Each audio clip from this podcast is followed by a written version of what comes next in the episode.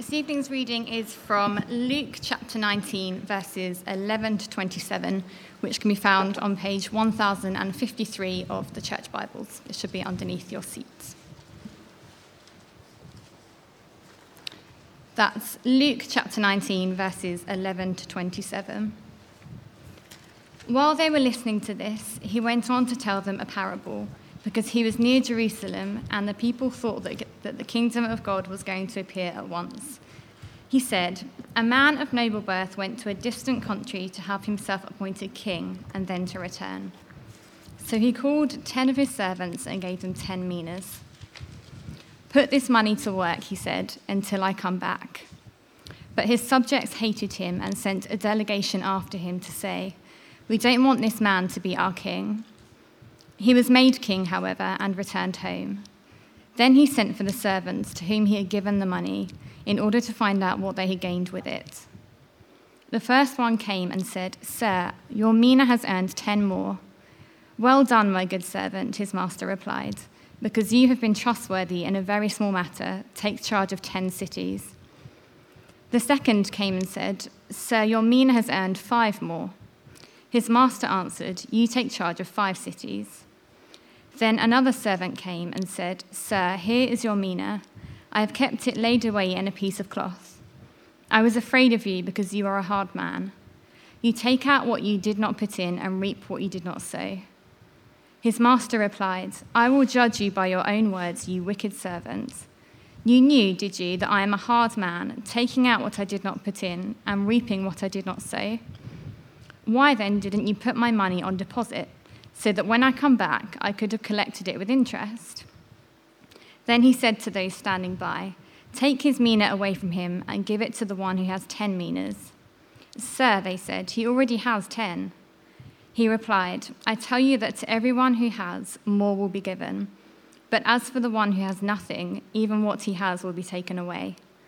But those enemies of mine who did not want, to, did not want me to be a king over them, bring them here and kill them in front of me. This is the word of the Lord.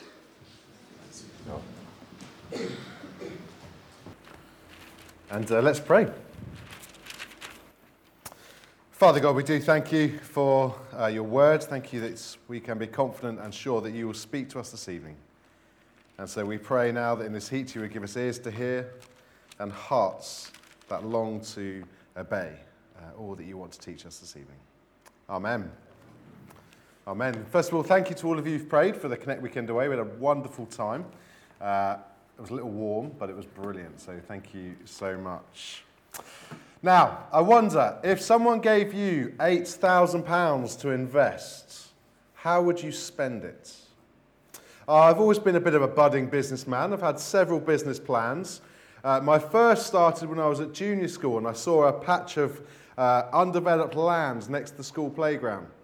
So I went home and I designed a six-a-side pitch because I thought that would be a really good investment for that piece of land.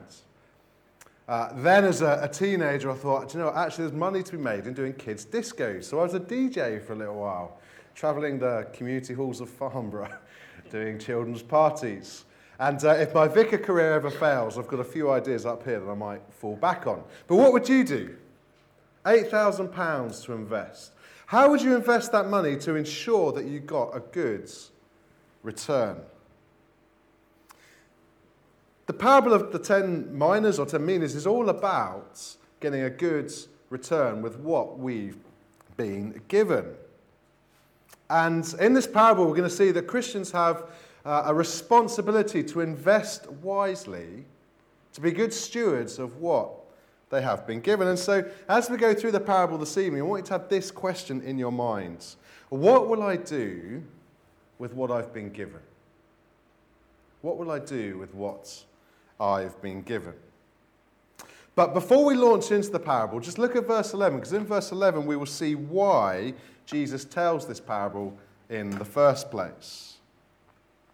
Verse 11, Jesus says this While they were listening to this, he went on to tell them a parable because he was near to Jerusalem. And the people thought that the kingdom of God was going to appear at once. Over the last few weeks, as we've been going through Luke's gospel, we've seen the importance of Jesus' journey towards Jerusalem. Expectations are rising. And the closer they get to Jerusalem, the, the bigger the expectations are. And so much so that by this point, Jesus' followers are wondering, expecting, hoping that in Jerusalem, Jesus might establish the kingdom he's been talking about on earth. But that's not what Jesus is going to do.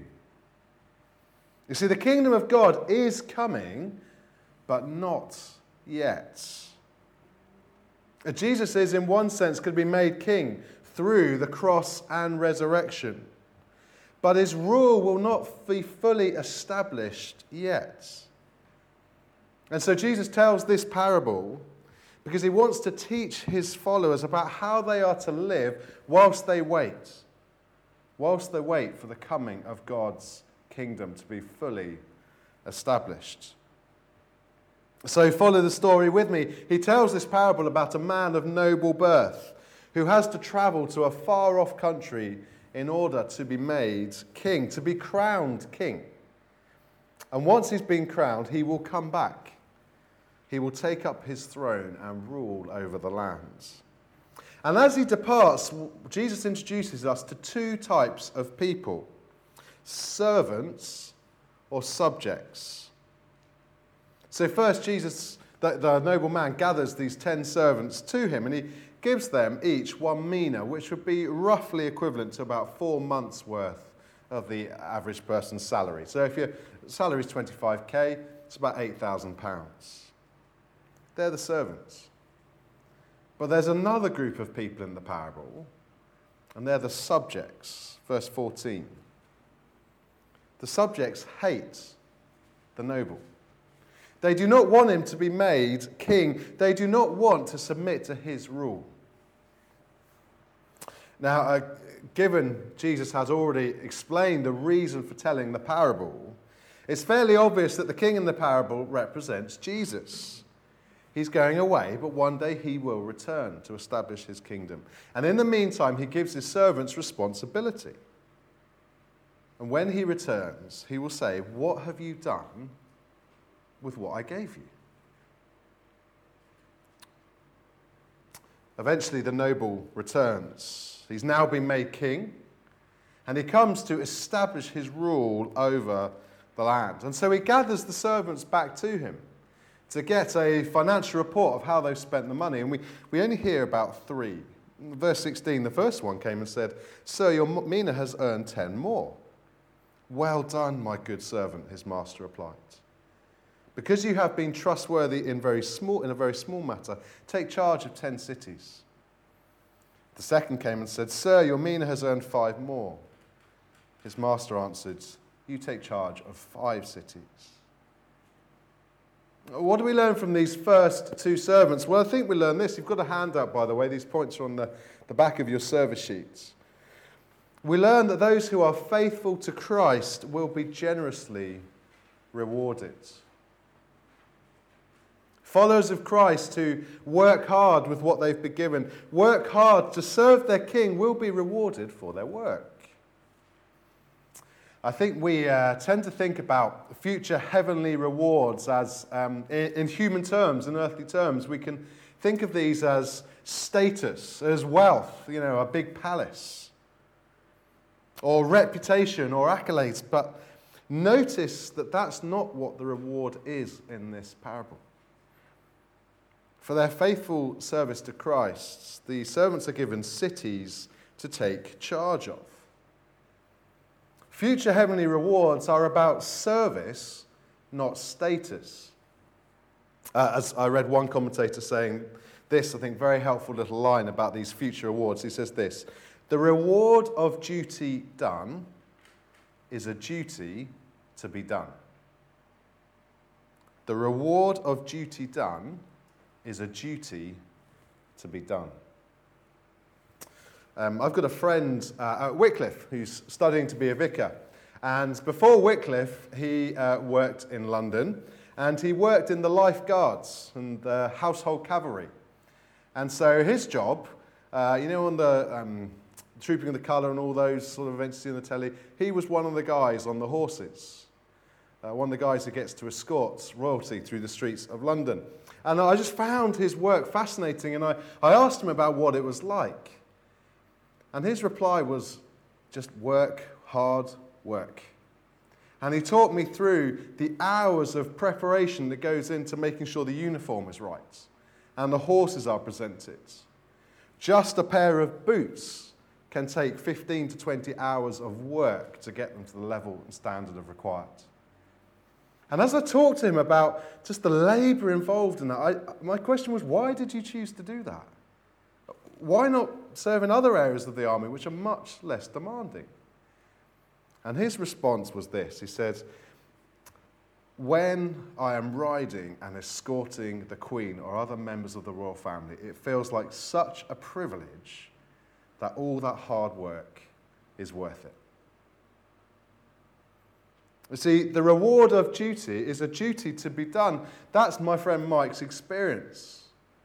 It was such a privilege to, for him to serve his monarch that he was willing to do the work now in order to get there.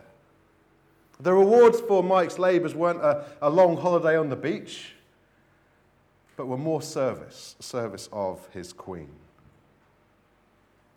See, what a privilege it is to be counted worthy of serving God, serving Christ the King in eternity. But that joy, that future joy in serving, is the response, is a reward of faithful service to God now. You might say, well, hang on a minute, doesn't all this talk of rewards, uh, doesn't that sort of fly in the face of grace? I thought it was about undeserving. We don't deserve anything. Well, I don't think grace here is the opposite to rewards. Notice in this parable that the servants aren't entitled to a reward.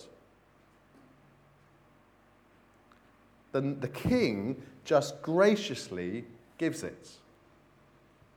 It's an act of grace. Even the rewards to God's people are an act of grace. It's his, it's his gift to us. As I've uh, been reflecting on this passage this week, I think it is a great encouragement to those of us who day by day, week by, week by week, try to faithfully serve Jesus as our King. God sees what you do and he will reward your labors.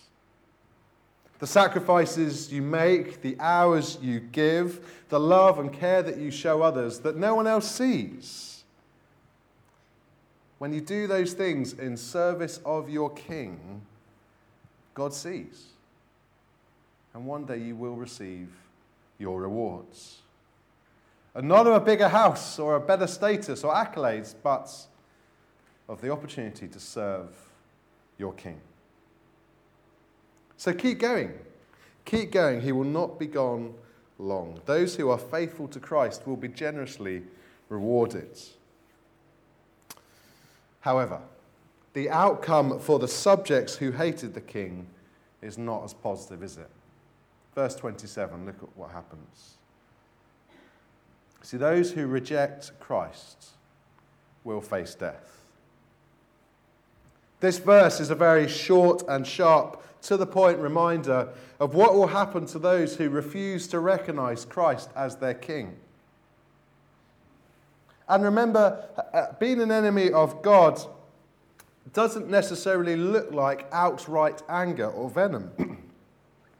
it can look very pleasant and nice, even sympathetic towards Jesus.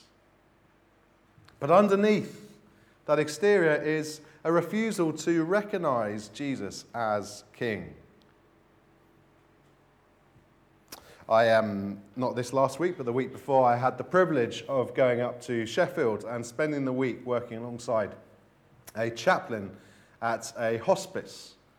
Uh, it was a hugely eye opening experience. And um, uh, I met one guy, let's, let's call him um, George. He was uh, a lovely Yorkshire man, proper Yorkshire through and through. And um, he's, he'd come in because his wife was in the, the latter stages of motor neurone disease. And she was very, very poorly. it, it was very, very sad to see. She was living under a death sentence, and it wasn't far away. And I got chatting to George, and um, to make it easy, I, I, just told him I was a trainee vicar. And uh, as we chatted, he said he had a real respect for religious people. He'd say phrases like, you know, each to their own, live and let live. Uh, but he said, it's not for me. I'm not a religious guy. Uh, it turns out, as we chatted more, that he'd been baptized as a baby and then he'd been confirmed. So he, he'd been about religious things and he wasn't hostile at all. And he was just a lovely, lovely man.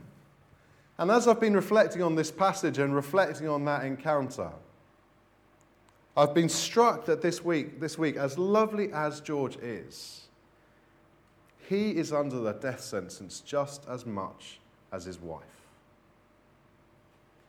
Because he's lovely and kind, but he is living as an enemy to God. He refuses to recognize Jesus as king. And so he lives facing death without hope. Now, yes, of course, we want to be sensitive, don't we, in how we share the hope of Jesus. We don't want to ram the gospel down people's throats. But I wonder if we've lost a sense of urgency of people's need to hear the good news of Jesus Christ when a death sentence hangs over us. Perhaps you're not a Christian yet. Perhaps at the moment you live under that death sentence. Please come. Find out more about Jesus and his offer of life. Now then, the observant among you will have realized I've missed out a servant. I've missed out the third servant, haven't I? And I've missed it out because I think actually most of the passage is about that third servant. And so we're going to spend the rest of our time uh, on him. Now, what's the third servant done? Well, he's, he's basically done the first century equivalent of hiding the money under the mattress, hasn't he? And when the king returns, he, he, he gamely tries to justify his actions. Verse 24, 21, he says, I was afraid of you because you are a hard man. You take out what you did not put in and reap what you did not sow. Now, as excuses go, that doesn't really make sense, does it? If you've got a boss at work or a teacher at school who is harsh, what do you do? Well, you work harder. You do everything you can to ensure that you stay on the right side of your boss or the right side of the teacher. But the servant doesn't bother doing that. And I think Jesus recognizes that when he says in verse 22, he says, Look, if that's what you think I'm like, if you think I'm harsh and unfair, why didn't you invest the money in a savings account? There's no risk to that. It's, it's win win. But here's the thing here's the thing the king isn't really like the third servant describes, is he? You see, if you've had different bosses, you'll know that the best bosses to work for are the ones who trust you enough to give you responsibility. Excuse me.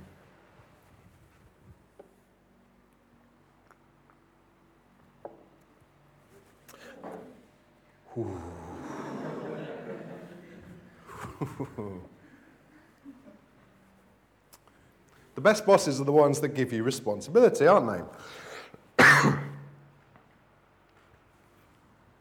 uh, and then reward you for a job well done.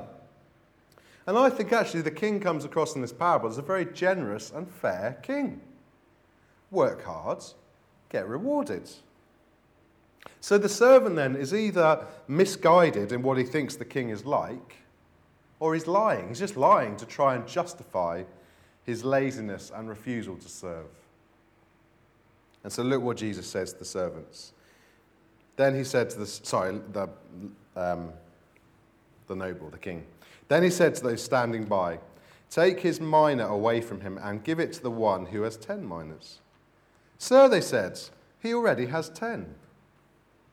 He replied, I tell you that to everyone who has, more will be given. But as for the one who has nothing, even what he has will be taken away.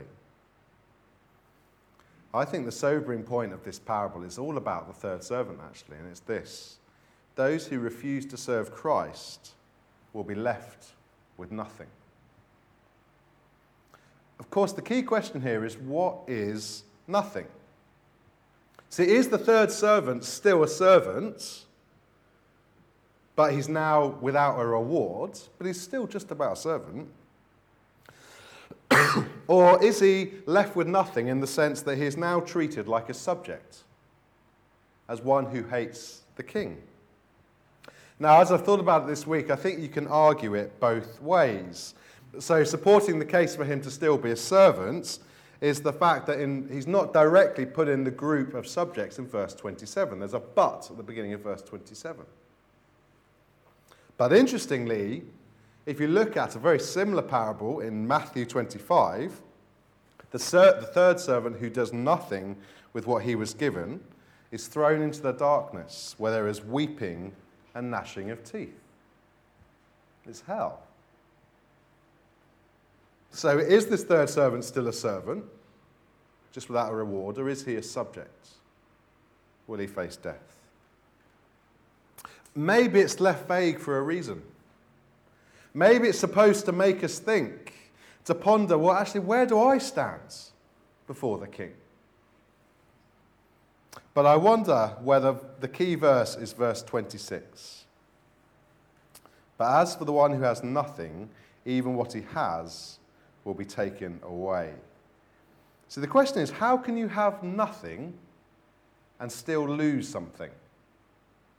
That strike you as slightly odd? Perhaps the answer is this that you can look like you have something. You can look like you have something when actually you don't. And eventually, what you think you have will also be taken away. The servant, he, well, he looks like a servant. He looks like he belongs to the community of God's people, the community of those who serve the king. But actually, when it truly came, when it came to the challenge of actually stepping up to the plate and serving the king, well, his true colours came out. He didn't want to do it. And the truth is, the sad truth is, that in God's church across this land and the world, there are many many who look like they belong in the community of God's people, look like they serve Christ as King, yet actually, when the rubber hits the road and Christ asks them to serve, their true colours are revealed. Perhaps people like this uh, turn up to church services on a Sunday. Perhaps they come to Unite or Connect or a home group. They tick the attendance box.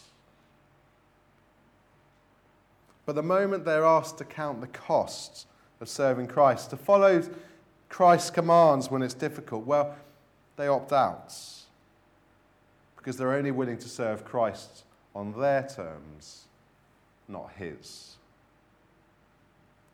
See, to people like that, here, that, that's Christ's words here are a sobering warning. But for the one who has nothing, even what he has will be taken away. It's not enough to know about Jesus. It's not enough to look like we belong to the community of God's people. Following Christ is about giving your allegiance to Him as King. And there's a question mark if we're not whether to do, willing to do that, whether we actually belong, whether we are actually a servant at all.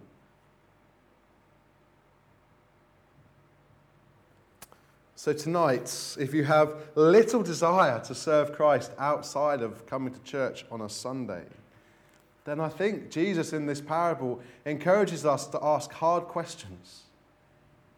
Hard questions about whether we actually know the King. And I think that's important because as I draw to a close, I think it's worth noting that you won't serve Christ if you have the wrong view of Him.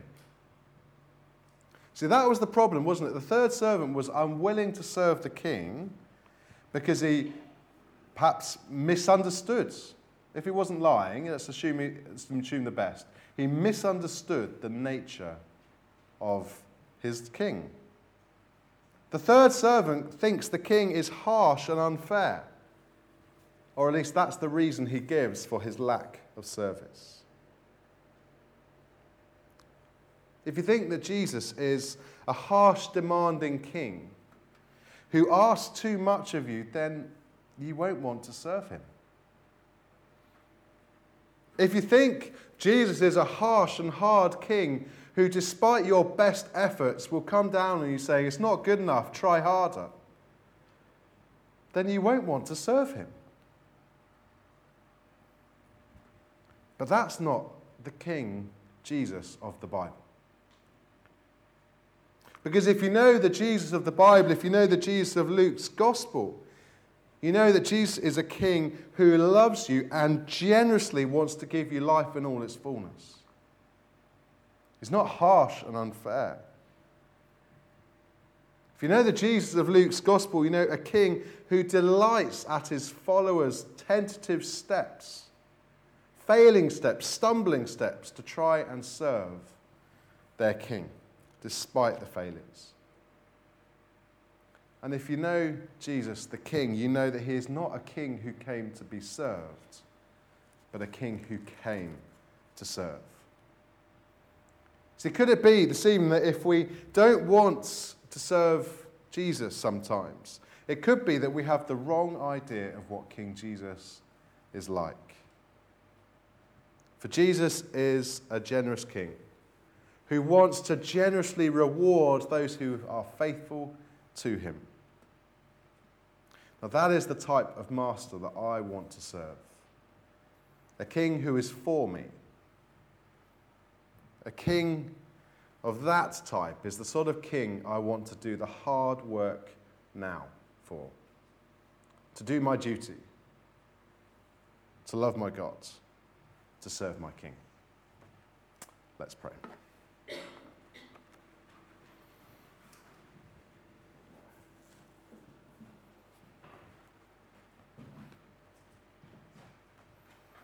Father, we thank you for your words this evening.